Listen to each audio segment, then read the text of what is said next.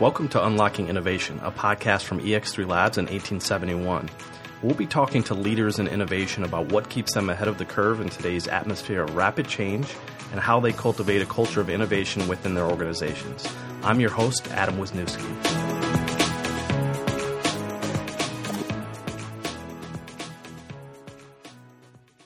Today's guest is Kristi Ross. Kristi is the co CEO and president of Tasty Trade, the most watched financial network that aims to make finance fun and actionable. She's been honored with the Ernst & Young Entrepreneur of the Year award, a place in Crain's Tech 50, the Tech Week 100 list, and a number of others. You also may know her from being featured in Fortune and the Chicago Tribune. Kristi has also been an active board member for a variety of banking, trading, and technology companies. Today, she's joined us to give some insight into her unique company culture, what it's like to operate as a co CEO, and differentiating her company from competitors. All right, so we're super excited to have uh, Kristi Ross here. Um, very interested to deep dive into some of your background, but would you mind giving an overview of uh, your career journey? Absolutely. Well, first of all, thanks for having me, Adam. I'm excited to be here. Um, uh, where do I start? Uh, let's see. I started out in public accounting three decades ago, which is a long time ago. Um, but I've really been in and around the brokerage and trading industry a majority of my career. Um, I've been through over 30 mergers and acquisitions and capital raises also in my career. Wow. Um, I I had this love for math and finance. Um, and so through public accounting clients, I was exposed to trading, and I was like, that is absolutely where I needed to be. And through my different choices that I made in my career, I I eventually got there. Um, at age 25, uh, one of our clients needed a CFO, and I raised my hand little crazy because I actually got the job. um, but it was all about taking risks, and I think that one of the things throughout my whole career, I, I, it has resonated with me that that taking risks helps catapult you forward, even if you fail. Um, it is something that you are constantly learning, constantly moving forward. Uh, and so that's something, you know, even all the way today at Tasty Trade as we talk about taking risks. Uh, so it just really is in my DNA. Interesting. So I want to deep dive a little bit in the risk taking because I think. Um, especially our audience is, is curious as to how to jump forward in, into different innovation initiatives, and sometimes there's a lot of risk associated with it, especially with large clients. When you think about that that catalyst from the career transition, I typically find that most people do something either to avoid pain or seek pleasure. So when that when you were asked to potentially move into that CFO role, what, what would you describe that as? I would say there's a certain aspect that you you have a mindset of saying, what is the worst that can happen? right? And if you go into something with that mindset, you you you already try to figure out that that the the failing part and whether you can stomach that right? And it's something where i think if you if you go in and you try it and it it doesn't work as long as you have confidence in yourself that you can figure it out and and try another path um, i think that's what really matters. Absolutely so we know we all know tastytrade um, is a really really well known brand.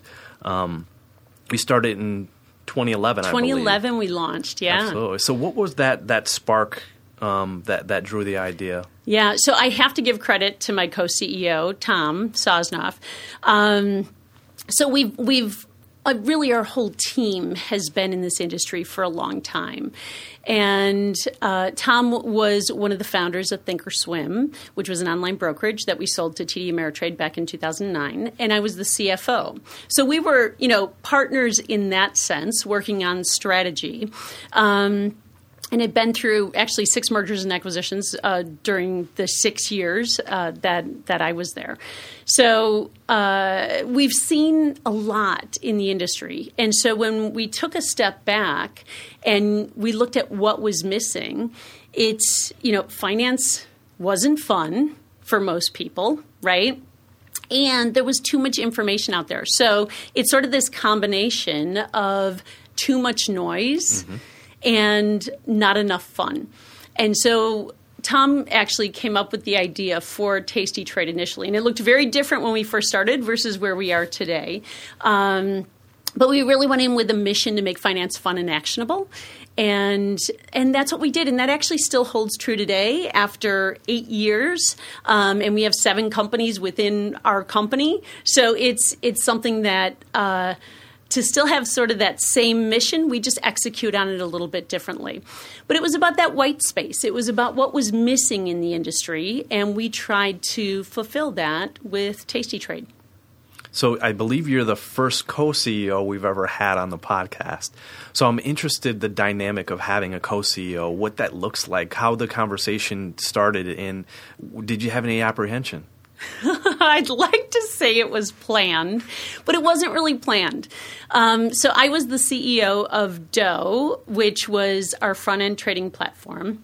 I'm going to call it Old Dough because there is a storyline here, um, and because we just launched New Dough recently, but I was the CEO of Dough, and Tom was CEO of Tasty Trade at the time. When we decided to take our front end trading platform that was called Dough and build out the back end and become an online broker again. Um, we decided that at the parent company level, we would be co CEOs. And then we would uh, hire a CEO to actually run the brokerage, so a registered broker dealer. So we brought in the the co-founder from Thinkorswim way back when, who was retired, Scott Sheridan, to come in and run Tastyworks. Ah. I know I almost need a whiteboard to like map this whole thing out because you know what, entrepreneurship is not linear. Yeah. Okay, it is about just figuring it out. You're going to be throwing curveballs. There's no plan you can sort of lay out and it's going to say it's going to exactly be like this and you execute on that business plan. It just doesn't work that way. It's about looking for opportunities and listening to the customer and sort of basically reacting to that and building from there. But again, like our core mission, right is is to make finance fun and actionable and really if you look at everything that we're doing it's it's all about that it's all about empowering the the self-directed investor so back to the the co-ceo thing so when we combined the company, um, the two companies, we decided that it, we really were, we both came to the table with very different skill sets. And we've known that from working together basically for a very long time. Um, and so he spends a majority of his time on air and talking directly with customers. And I spend a, a large part of my time basically working on running the company. And so it's the combination where we come together on strategy and looking forward in, in the different things we want to do. And and you know executing on it together.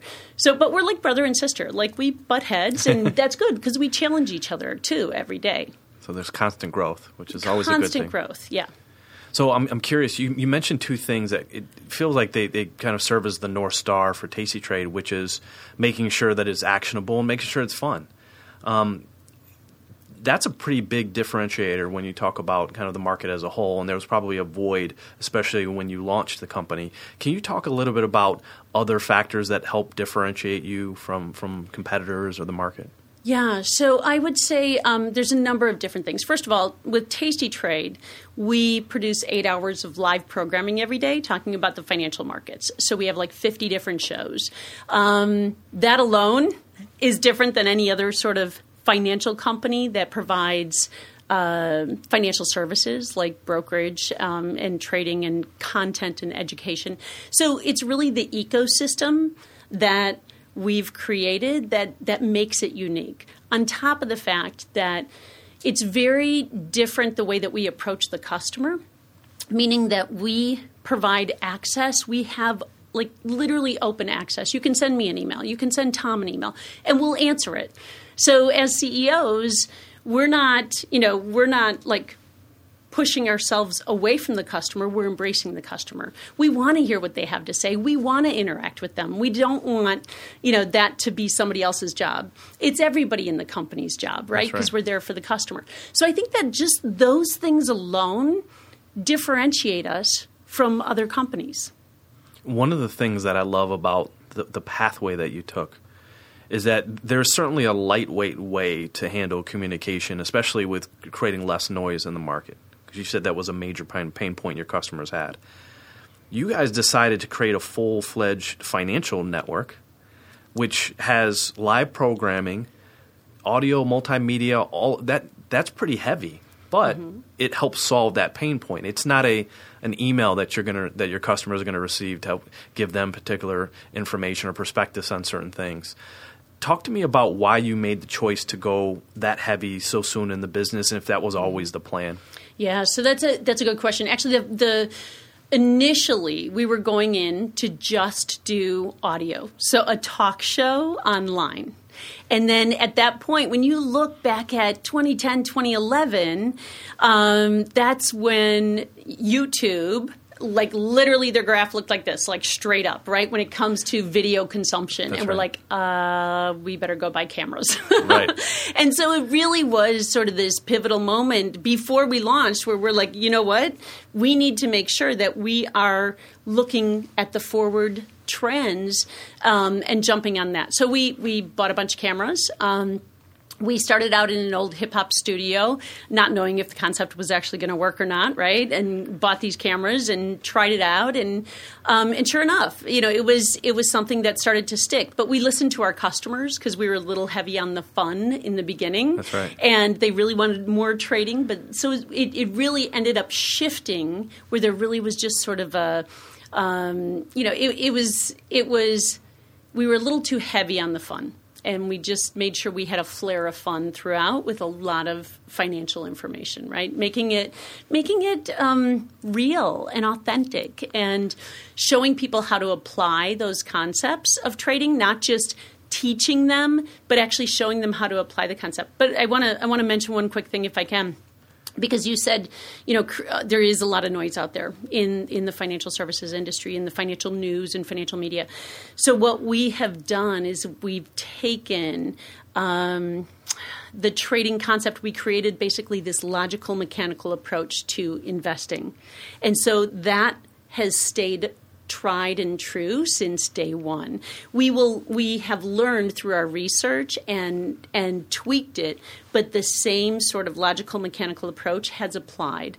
And so it's about clearing all that noise and teaching a method of trading that all of a sudden people feel super empowered and they still make their own decisions, but they understand the parameters and they, they actually put the financial markets into um, it, like I'm going to call it a consumable bucket because I like to talk about buckets.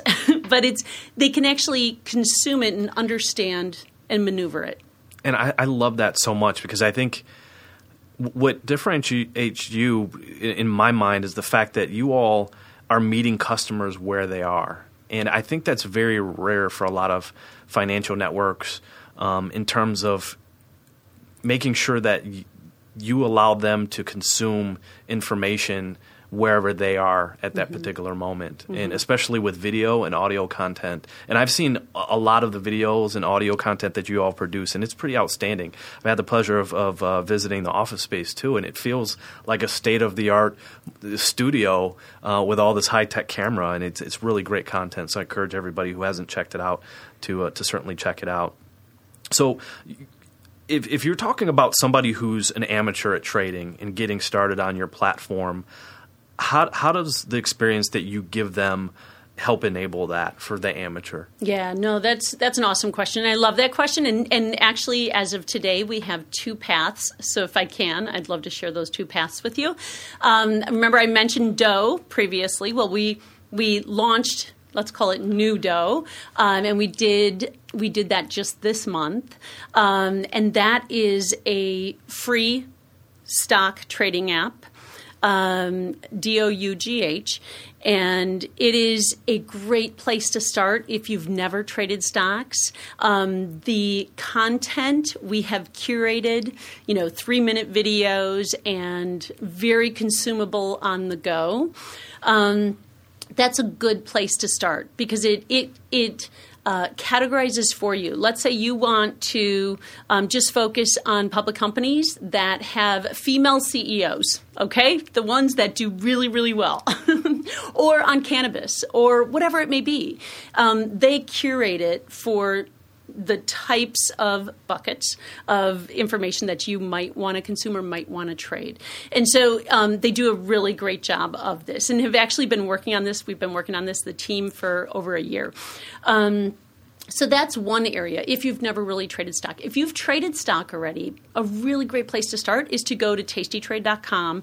And in our Learn Center, we have uh, created an education, um, short videos and quizzes. You can earn a certificate at the end. Basically, go through, and it's all free. Like all of this stuff is free. Um, and to just learn what that next step is, what it's like to not only trade stock, but but what is it like to trade options and more, be more strategic in nature. And we teach our logical mechanical approach and sort of the top ten things you need to know when you jump into um, trading any underlying. So jumping in at tastytrade.com in our learn center is a great place to start and then we have a wide variety of again free content and archives that covers everything from beginner to intermediate to advanced fantastic so i want to shift gears a little bit and talk about company culture because a lot of our audience um, are people that kind of run innovation initiatives or are in charge of kind of major projects or programs at large organizations um, you all have set a, a, pretty strong tone from a company culture standpoint. Can you talk a little bit about how you were able to achieve that? You mentioned fun being a big kind of core philosophy that you have, especially when it comes to making um, trading accessible, um, but specifically for the environment of the people that, that work within the organization. Yeah, sure. So it's probably twofold because one of the things we do with our customers is we empower our customers to control their finances. We do the same thing on the employee side, meaning we empower them to take risks and be entrepreneurial and come to the table with with an opinion and to voice it and to be heard. And I think that that is really critical because if you want someone to flourish within your own organization, you have to be able to empower them and create the the type of environment where they don't feel um, like they're going to be judged or they're going to be, you know, uh, ridiculed or there's going to be backlash or somebody is going to um, feel like they're stepping on toes. So we've removed sort of that political BS from the culture to make sure that people feel like they can just really bring their whole self to work with their full opinions right out there, right? And we encourage that. And I what we've found is tremendous tremendous growth by our employees. People that have started in um, support and are now running a division. We have someone who's started in our research team and now they're running one of our companies. I mean, we really truly try to empower each individual um, to be the best that they can be and untap that, you know, the potential that they have inside that maybe they don't even know they have. Absolutely. So I'm curious if, if there's any other a piece of advice that you can give to the, the, some of the larger corporations that they could mm-hmm. potentially adopt from Tasty Trade's um, business model? Yeah, uh, boy, a couple things. Um, I'll I'll talk about collaboration for a minute if I can. Um, people need to check their egos at the door, okay? Because there's way too much, you know, sort of territorial. Um, uh, you know walls within corporate environments. Check your ego at the door and come together collaborating not with just your you know senior management team but collaborating with the support team. Because guess what? They're your front line. Right. they're the ones talking to the customers the most right? It's about collaborating with everybody not just that senior level because you you miss so much um, if you are not talking to the to the full stack, if you will. We run a very very flat organization, um, so that enables that type of open communication and open door policy to happen. But it's really it's about listening. It's about listening and building on other people's ideas. I mean, here, collaboration breeds innovation right? And so if you're collaborating with somebody, it's about not you get you get when I say check your ego at the door, it's because it's not about my idea or your idea. It's about what can we create together and not walking out of the room going, "Oh, that one was mine," and Right. you know, or it was yours. That's why what I mean by checking your ego at the door. It's it's really about what is the best for the customer. If everybody has you know what is best for the customer in mind when they come to the table, you people look at it differently, right? And it's it's about building what can you add to that idea that somebody just laid on the table. And so it's um, but again, if you don't have that open environment where people can speak freely, that's that's when you you stifle innovation. So it's do if you do the opposite um, and open the air, open the table, invite people that would, you wouldn't normally invite to the table. I mean, because diversity of thought is really what sort of helps that collaboration and, and um, innovation really take flight. So you need not senior management at the table only, right? You need a lot of different voices from a lot of different departments and a lot of different levels. And talk to me a little bit about because I, I love the fact that you mentioned how accessible you and Tom are. How is that translated to I don't know a success story or something that has helped grow the business? Yeah, um, great question. So it's all about access and a two way conversation. Meaning that if you provide access to yourself and everybody has the same um, mentality and, and treating you know customers and everybody as if they're sitting right in front of them, you have that mindset going into everything you do, um, and it creates this this wonderful open environment, right, where people feel comfortable sharing. So we have customers. So customers again have access to anybody and everybody in the company, um, and some of the best ideas have actually come from customers. I mean, we're traders ourselves, first of all, so we know what we want to deliver. But if you're make sure that you're opening it up because not everybody looks exactly the same, right? Right. Or trades exactly the same. Um, listening to what other people like and want. Um, sometimes all you got to do is shift a little bit, and it makes a huge difference, right? So it's that two-way conversation and that access that I think is is really critical. So it's you know, like I said, we've had a few ideas come in that are coming from customers. So if we didn't provide that access, there might be a couple things that we would do differently. One of the things that um, I know of in 2011 is that um, a lot of uh, information related to trading wasn't accessible, and it was information overload, and certainly wasn't fun. And you helped fit, fit, fill that void. Since then, I'm sure there's been a lot of competitors that have come in the space. There's everything from micro investing to all these different uh, apps that allow you to uh, to have more fun with trading and be, help it make more accessible. Uh, I'm curious how you view competitors in the space and, and what you all have done to kind of stay ahead of the curve. Yeah, so that's interesting. So we don't um, we don't focus necessarily on what our competitors are doing. We focus on our customer mm. and what the needs are, right? And we see opportunities and we hear opportunities and and we move forward based on that, right? So it's we it's not that we don't pay attention to what the customers or the competitors are doing, but we they're not moving as fast as we are, and they're they're. I feel like there are a number of them that are doing it in a traditional, you know, traditional sort of way. Um, there are new competitors popping up all the time, and it's nobody really fits our. Um, our MO. I mean, because we provide sort of this 360 experience That's right. between the content, the technology, the actual brokerage services, and now we're launching a futures exchange. So we're actually creating product for the customer. Um, and so when you start to look at that, we, we started out with content. And then we added the visual trading technology, and then we built the back out, back end out for brokerage services. And because the exchanges wouldn't listen to us to say, you know, we kept saying create smaller products for the retail investor, the self directed investor, and they were very focused on the institutional investor. Um, we said, fine, we'll do it ourselves, right? So it's Love all it. about these different opportunities and the things that are missing, and we just jump out and do it if nobody else is going to do it, right? And so we've created this ecosystem, which is actually pretty hard to replicate. I mean, you could do it, anybody can do it, but it's also about the authenticness that we bring to the table and the openness and the access and all of those things as well. So it's this 360 experience that the customer gets um, that I, I'd say it's pretty hard to replicate. We have competitors in each one of those areas, but nobody that is doing exactly the same thing that we're doing. So you mentioned platforms, certainly mentioned um, applications. I'm sure technology plays a big part of uh, of your business and your business model. Um, I'm curious if if there's a bold prediction you might have is in terms of the way that trading is going um, for the next three to five years.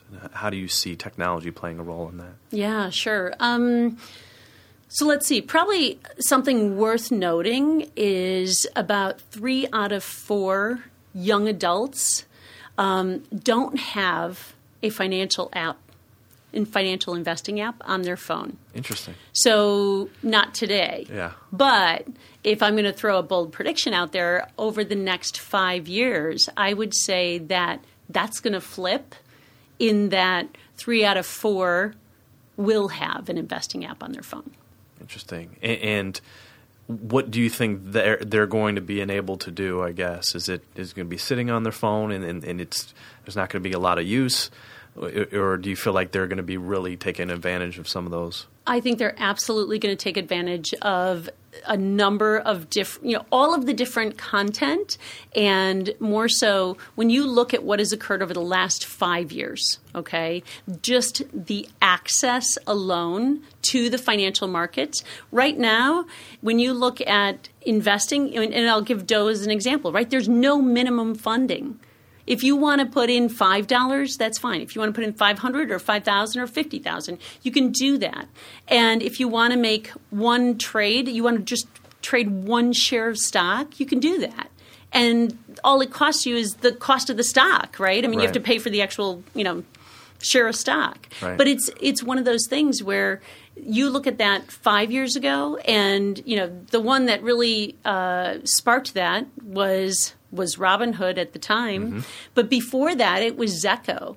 And Zecco basically went out of business. So you know, Robinhood did something where it, they've they've changed that trajectory.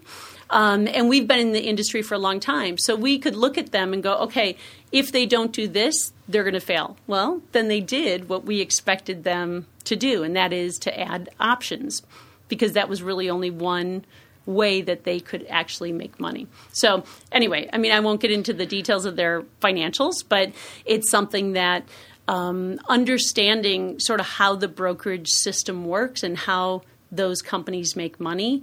Um, at the end of the day, you can offer a free trading app, but you still have to make money some way at the end of the day. So, and that's why it's failed in the past. But the trajectory forward with technology as it is today will um, i think that's going to be something that's just going to be standard is free commissions.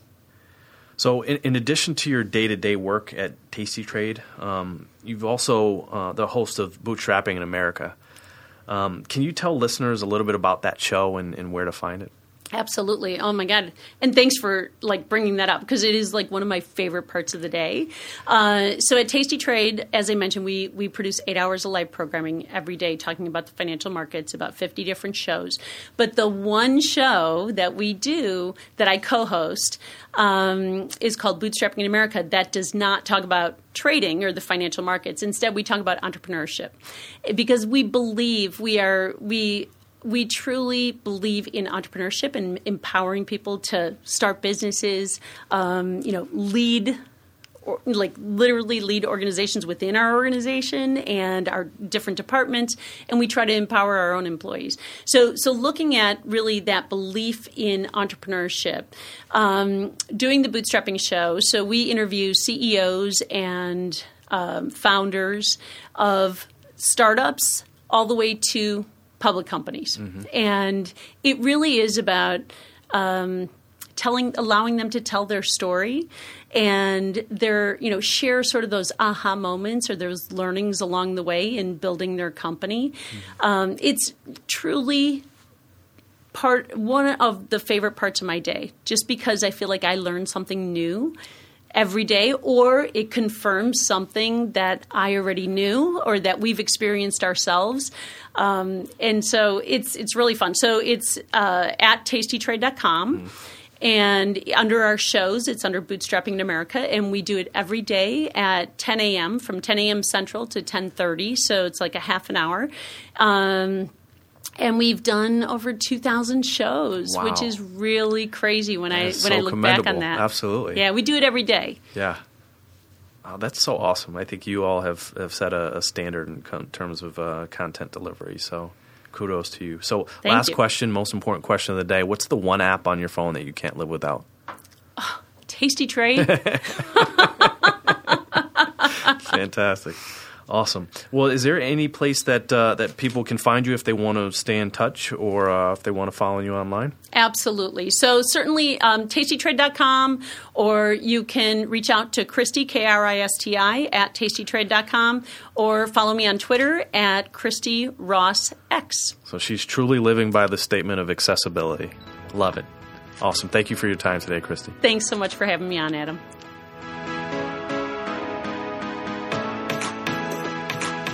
Remember to subscribe to Unlocking Innovation wherever you listen to podcasts and be sure to rate and review.